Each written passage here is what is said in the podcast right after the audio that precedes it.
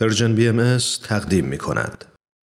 در ادامه برنامه های این چهار شنبه رادیو پیام دوست سری بزنیم به اتاق خبرنگار. خبرنگار.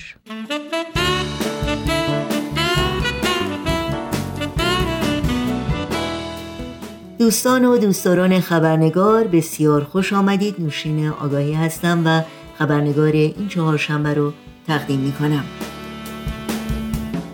قبل از اینکه به بخش گزارش ویژه برنامه امروز بپردازیم چند سرخط کوتاه خبری در پاره از رسانه های این سو و آن سو و فراسوی ایران زمین رو مرور کنیم. درخواست چهل و چهار چهره دانشگاهی بین المللی برای آزادی فوری تورج امینی تاریخ شناس و پژوهشگر باهایی تداوم سرکوب فعالان مدنی در ایران. و ابتلای بکتاش آپتین از اعضای زندانی کانون نویسندگان ایران به بیماری کرونا.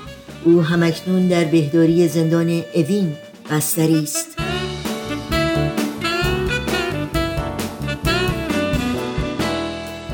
و اینها از جمله سرخطهای خبری برخی از رسانه ها در روزهای اخیر بودند.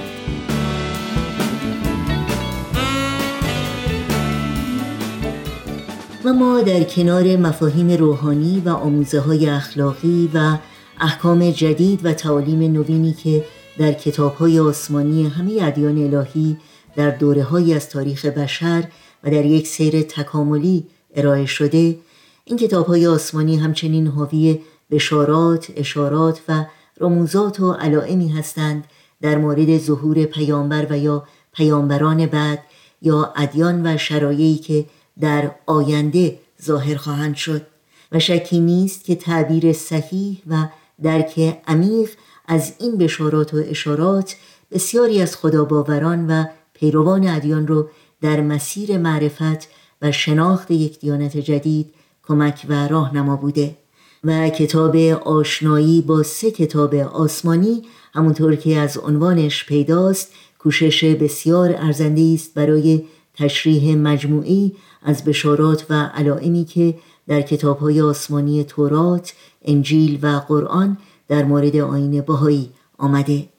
و نویسنده این کتاب آقای فریبرز صبحانی محقق و نویسنده برجسته باهایی میهمان برنامه امروز ما هستند. با ما همراه بمونید چون تا لحظاتی دیگر با آقای فریبرز صبحانی خوش آمد میگیم و گفتگوی امروز رو آغاز می‌کنیم.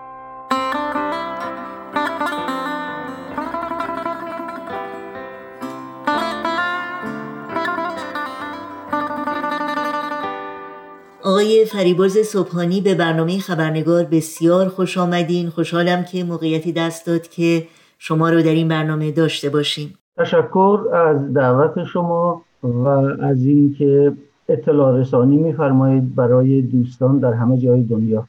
خیلی ممنون. جناب صبحانی گفتگوی امروز ما در حقیقت در معرفی کتابی است که شما تدوین و منتشر کردین با عنوان آشنایی با سه کتاب آسمانی.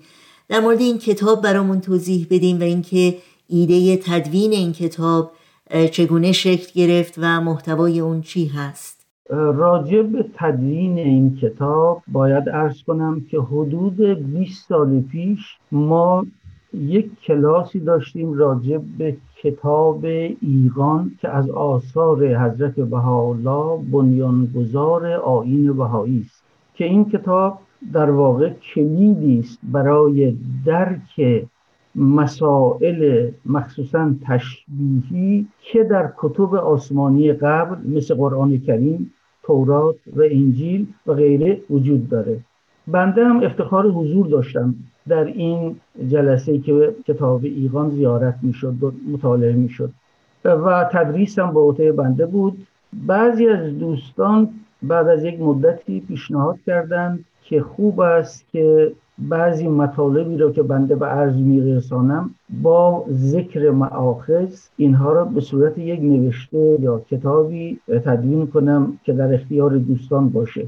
و بنده هم دیدم این فکر خوبی است. بنابراین شروع کردم برای جمعآوری اطلاعات که عمدتا مربوط می‌شد به سه کتاب آسمانی یعنی تورات و انجیل و قرآن. و علتش هم این بود که این سه کتاب بیشتر در آثار دیانت بهایی ذکر شده و بهش استناد شده و از مطالب و معاخذش مطالبی در الواح و کتب مختلفه نقل شده. با اینکه ما کتب در واقع توضیحی در مورد کتاب مستوب ایران داریم مثل قاموس ایران که جناب اشاخاوی نوشته و مثل مثلا کتاب فرائد که جناب گلپایگانی تدوین کردن که اکثر مطالبش در توضیح کتاب ایران هست. ولی با این حال بعضی مطالب دیگر بود که احتیاج به بست و توضیح بیشتری بود. بنابراین این کار انجام شد و کتاب به چاپ رسید و با استقبال دوستان مواجه بود. و بنده نامه ای هم از طرف بیت العدل اعظم مرکز جهانی بهایی داشتم که تشریف آمیز بود و ذکر کرده بودن که این کتاب در واقع یک مکملی است در مجموعه کتاب هایی که ما داریم و اظهار لطف کرده بودن بر صورت اخیرا در یه سال پیش بنده دیدم یه سری مطالب مهمتری هست که این کتاب را تکمیل بکنه. این بود که اون مطالب را اضافه کردم و به صورت چاپ جدید این کتاب را در آوردم. خیلی ممنون. بقیده شما چرا مطالعه و درک عمیق و صحیح از بشارات و رموزاتی که در کتب آسمانی ادیان آمده حائز اهمیت هست؟ اولا که بشاراتی که در کتب قبل راجع به آمدن دیانت بهایی ذکر شده به دو دسته تقسیم می شوند بعضی ها بشاراتی است که خیلی واضح و قابل درک است که عمدتا راجع به زمان ظهور مکان ظهور و شخص موعود صحبت می‌کنه که این ظهور جدید کی واقع میشه و در کجا واقع میشه و اسم موعود چه چیزی هست که خیلی به صورت جالبی حالا اگر لازم بود بعدا صحبت می‌کنیم. و اما بعضی مطالب دیگری در کتب هست که احتیاج به توضیح و تبیین و تشریح دارد. و انسان را بیاد این آیه قرآن میندازه که در سوره سوم در سوره آل عمران آیه هفتم ذکر می‌کنه که این کتاب یعنی قرآن به دو قسمت تقسیم میشه. یه سری آیاتش تشریحیه یه سری آیاتش از محکماته. اونایی که محکماته که خب معمولا احتیاجی به توضیح اینها نداره ولی اونایی که تشبیهی هست سختتر درکش و فرستاده جدید خدا وقتی ظاهر میشه اون آیات رو توضیح میده و دلایلی میاره و جوانبی رو مطرح می‌کنه که هرگز افراد دیگری نتوانستن به اون مطلب دست پیدا کنن. مثلا ببینید در قرآن در سوره پانزدهم ذکر می‌کند که خداوند به حضرت محمد میگه که ای محمد من مجده آن دو هفت و قرآن کریم را به تو دادم. حالا این سوال پیش میاد. قرآن کریم که خب معلومه تابیست که در دست هست و همه می‌دونن. اما اون دو هفت منظور چیست؟ و هیچ توضیح هم داده نشده در این آیه. آره انا آتینا که سبعا من المسانی و حاضر القرآن. این سبعا من المسانی که میشه دو تا هفت هیچ توضیح نداده. دو تا اسم یا دو تا کتاب یا چی هست؟ فقط گفته دو تا هفت بعد در آثار بهایی ما می‌بینیم که توضیح داده شده که منظور از دو هفت اشاره به اسم دو فرستاده الهی است که حضرت باب و حضرت بهاءالله هستند. و اسم هر کدوم مرکب از هفت حرف است. یعنی علی محمد که هفت است و حسین علی هم همینطور. هفت هست. این مثلا یکی از رموز قرآن بود. یا مثلا فرض کنید که در سوره نور که سوره در واقع 24 قرآن هست میگه که الله نور و سماوات و الارض که خدا نور آسمان و زمین هست و بعد توضیح میده. یه آیه تقریبا مفصل است. تا وسط های اون آیه میگه که یکاد زیتها یوزی نزدیک است که آن نورش روشنی بخشد بدرخشد بر عالمیان. البته از این که میگه نزدیک است چون برای خداوند همونطور که در قرآن ذکر شده یک روز خداوند هزار سال ماست.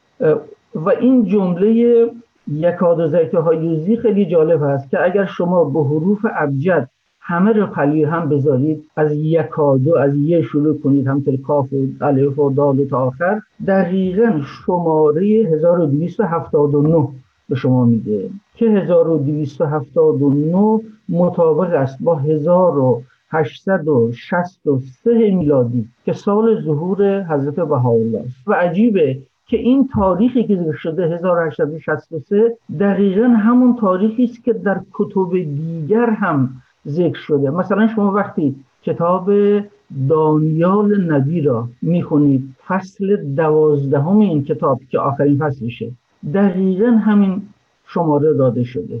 و این نشون میده که چه ارتباط عمیقی بین کتب آسمانی است. و باز وقتی که کتاب انجیل و کتاب مکاشفه می‌خونیم می‌بینیم اونجا هم یه عددی به ما میده و مطالبی میگه. در مورد اون آیه قرآن باید خیلی مختصر بگم. از اینکه میگه الله نور سماوات و الارض اگر شما الله و نور را بخواید معادلش رو به یک طور دیگری ذکر بکنید میشه به الله الله و نور. و البته خیلی مطالب دیگه است و به قدر اینها شیرین هست و محیج هست و ارتباط به هم دارد به عنوان مثال در قرآن ذکر شده که خداوند امر خودش میاره در سوره سجده آیه پنجم. بعد از هزار سال اینا می‌بره یعنی پس می‌گیره. و به جای این یه امر جدیدی میاره. عین همین مطلب رو ما در کتابی که مربوط به پنج هزار سال پیش است کتاب هندوها گیتا در اونجا در سه مورد که بنده در کتاب اینو ذکر کردم در اون کتاب دیگرم به نام مراجع کتاب ادیان و آین بهایی در سه مورد ذکر می‌کنه که در هر هزار سال وقتی که دنیا به فساد کشیده میشه و دین به طرف تباهی میره که یعنی پیروان دین اون را خوب اجرا نمی‌کنند و به هر چیزی خداوند یک فرستاده جدیدی که در اونجا به اسم کریشنا میگه. کریشنا یعنی همون سمبولی است از فرستاده جدید. اون رو میفرسته. خیلی عجیبه. در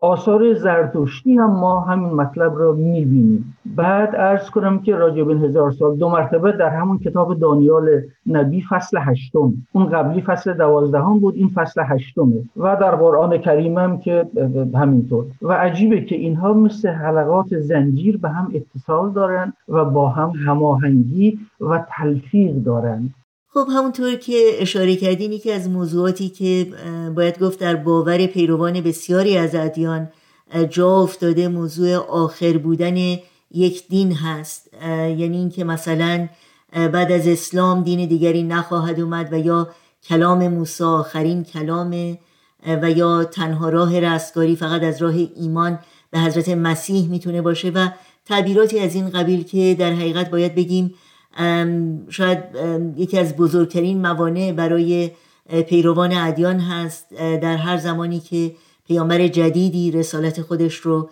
اعلان کرده. در این مورد اگر ممکنه توضیحات بیشتری رو برای شنوندگانمون بفرمایید.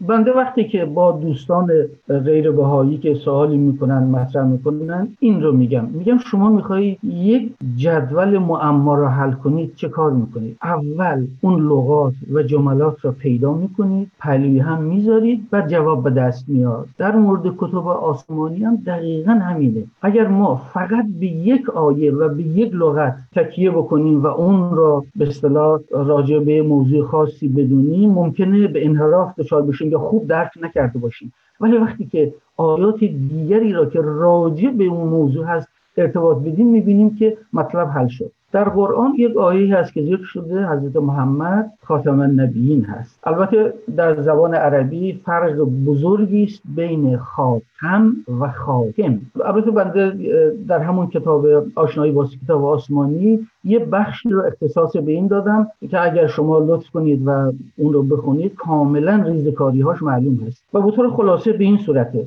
در قرآن ذکر شده که خداوند پیروان هر دینی را برای فقط زمان معینی در دنیا اجازه میده بعد زمانش که تموم شد حتی یک ساعت نمی‌ذاره فصل پیش بشه.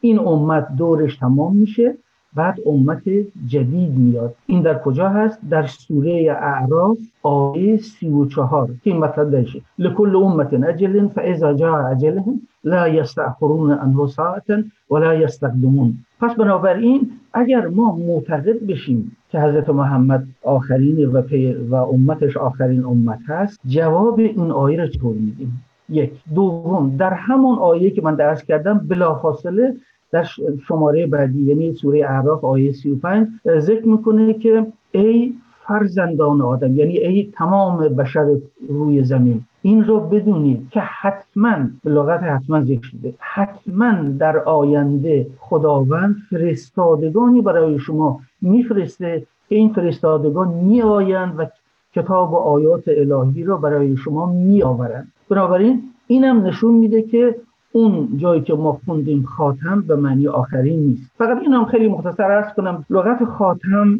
با فتح تا در عربی به معنی آخرین نیست بلکه لغت خاتم به کسر تا هست که در عربی معنی آخرین میده. و شما می‌تونید از دوستان عرب زبان خود این مطلب خیلی ساده رو بپرسید بنده با خیلی از اعراب و مسلمین صحبت کردم و راجع به این و همه قبول کردن. یعنی هیچ این چیزی که جزء به صلاح آثار زبان هست. و بعد نکته دیگر این که اگر شما بررسی بکنید در زبان عربی موارد استعمال لغت خاتم چی هست؟ شما می‌بینید که معنی های زیادی داره. به اسم انگشتر هست به اسم زینت هست به اسم نشانه هست. مثلا فرض کنید که در اسلام و در احادیث اسلامی میگن حضرت محمد در کتفش یک خالی داشته که به صلاح نشانه نبوت بوده که در عربی بهش میگن خاتم نبوه یعنی علامت پیغمبری. پس بنابراین لغت خاتم به چه معنی آمد؟ به معنی نشانه. اصلا به معنی آخرین و اول و آخر به این چیزا اصلا کاری نداره. و بعد اینم خیلی مختصر عرض کنم در قرآن ما هشت آیه داریم که از مشتقات ختم صحبت کرده. یعنی ختم و ختام و خاتم و مختوم. در هیچ کدوم از این هشت آیه معنی آخرین ارائه نشده. همش معنی ها و مفاهیم دیگری بوده. که اینم باز احتیاج به وقت داره که اگه بخوام من توضیح بدم. بله خیلی ممنونم. خب یکی از پرسش هایی که اغلب شنیدیم این هست که چرا اصلا خداوند حقایقی رو به صورت بشارات یا اشارات و یا علائم و رموز بیان می‌کنه؟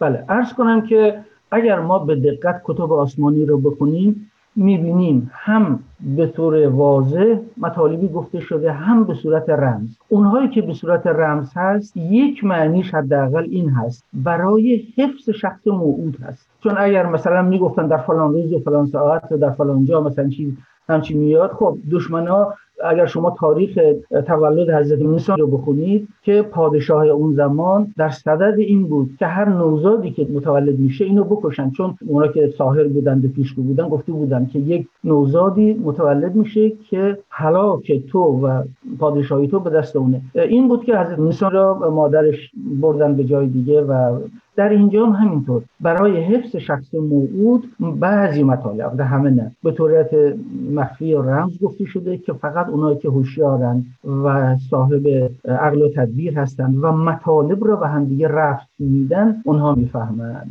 از آنجایی که همه کتب آسمانی از طرف خداوند تبارک و تعالی نازل شده همه از یک منشأ هست و منابع درستی هست که به ما رسیده. یک مطلب را شما ممکنه به صورتهای مختلف ببینید. بنده مثالی می‌زنم. وقتی شما در کتاب بایبل یا کتاب مقدس. شما وقتی که این کتاب رو می‌خونید مثلا در کتاب تورات می‌بینید که در کتاب مزامیر در فصل چهل و ششم دقیقا یه فصل کوچکی تقریبا نصف صفحه بیشتر نیست. در اونجا یک پیشگویی خیلی جالبی را داره. به این صورت شروع می‌کنه. میگه شهری است که نام آن شهر خداست و علامتش رو توضیح میده. میگه یه رودخانه ای هم از این شهر میگذره و بعد در انتها میگه که صبح ظهور جدید از آنجا خواهد بود. حالا این شهر خدا کجا هست؟ چون اون موقعی که این آیه نازل شده بوده در مزامیر حتی بغداد هنوز تاسیس هم نشده بوده. ولی این نشانی راجع به بغداد هست. اصلا خود لغت بغداد که کلمه فارسی هست به معنی شهر خداست. و داره نشانی میده که آره ظهور جدید از بغداد شروع میشه. خیلی خوب. اینو ما نگه میداریم. حالا میریم در قرآن کریم. در قرآن کریم میریم میگه لهم دارالسلام عند ربهم. و هو ولیهم. میگه دارالسلام هم با شما اگه کتاب های لغتنامه ببینید. لقب شهر بغداد هست. که اینجا هم باز می‌بینیم راجع به بغداد. منتها به یک صورت دیگری توضیح داده شده. و باز در کتاب انجیل هم همینطور در کتاب مکاشفه آیاتی می‌بینیم. و خیلی جالبه که این راجع به مکانی که اون شخص موعود ظاهر میشه. و بعد میاییم ببینیم که راجع به اسم موعود چه چیزایی ذکر شده. باز می‌بینیم که نشانی های خیلی جالبی هست. در کتاب های مختلف از جمله در اشعیای نبی لغت گلوری آف گاد که به انگلیسی ترجمه کردن که فارسیش همون میشه الله فر یزدانی بعد در انجیل در کتاب مکاشفه یوحنا فصل 21 آیه 23 خیلی یک آیه جالبی است.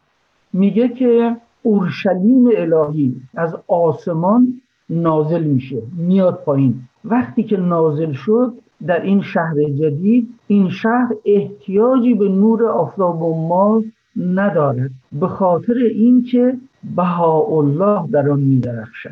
و عجیبه که اگر شما بایبل عربی پیدا کنید. باید نسخه قدیمی باشه عوض کردن. در نسخه ای که مثلا مال 100 سال پیش باشه. در همین آیه دقیقا که عرض کردم اگر شما ببینید به صورت عربی این موضوع نوشته که اون شهر الهی یا اورشلیم جدید که میاد احتیاجی به نور نداره به خاطر اینکه به صلاح الله درش میدرخشه. ان المدینه لا تحتاج للشمس ولا للقمر لینیر فیها لان بهاء الله ازا فیها این دقیقا جمله بود که من عینا کود کردم به قول معروف از کتاب مکاشفه یوحنا. پس بنابراین در این مورد هم می‌بینیم که باز همون مطلب به صورت دیگری و در قرآن باز به یک صورت دیگری گفته شده بود. البته در احادیث هم هست در خیلی چیزهای دیگه. به طور مختصر این بود که از کردم خدمت. خیلی ممنونم. می‌دونم که شما این کتاب رو به صورت رایگان در اختیار علاقمندان قرار دادید. در این مورد اگر ممکنه اطلاعات بیشتری رو در اختیار شنوندگانمون بگذارید تا هر کسی که تمایل داره بتونه نسخه ای از این کتاب رو داشته باشه. این کتاب یعنی آشنایی با سه کتاب آسمانی تعلیف فریورز صبحانی.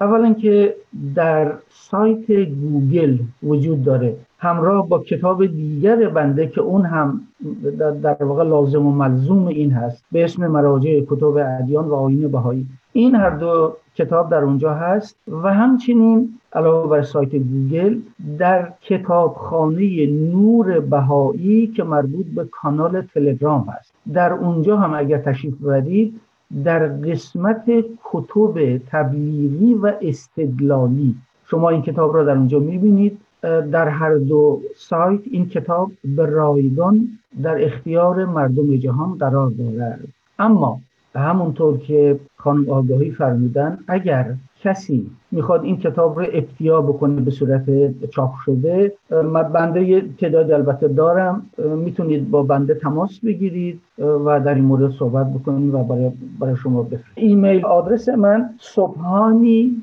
9 at yahoo.com و صبحانی هم به صورت S O B H A N I. بی نهایت سپاسگزارم از شما آقای فریبرز صبحانی از صحبتهای خوبی که با ما در میون گذاشتید. مطمئنم باز هم با شما به گفتگو خواهیم نشست. تشکر می‌کنم مجددا از وقتتون و از حضورتون در برنامه امروز. بسیار خوشوقتم و متشکرم و انشاءالله موقعیت های دیگری هم فراهم شود که ما بتوانیم در خدمت شما باشیم. ما به دنبال سهر میگردیم.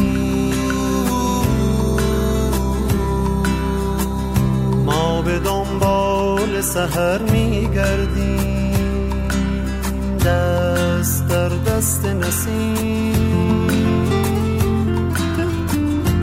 دل من غرق بهار. ما به دنبال سهر میگردی.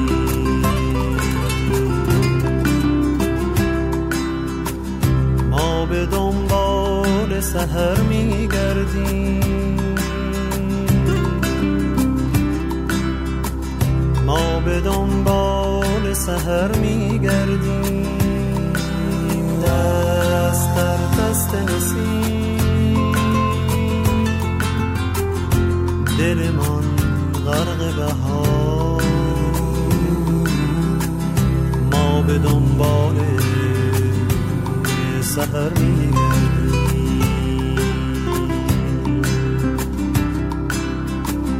هر کجا نوری هست باید آنجا را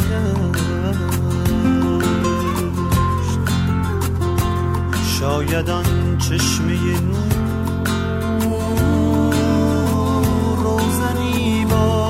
از این آخر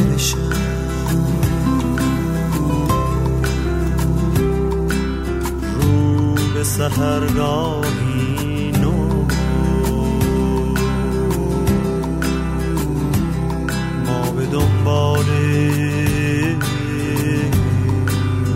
سهر میگردیم.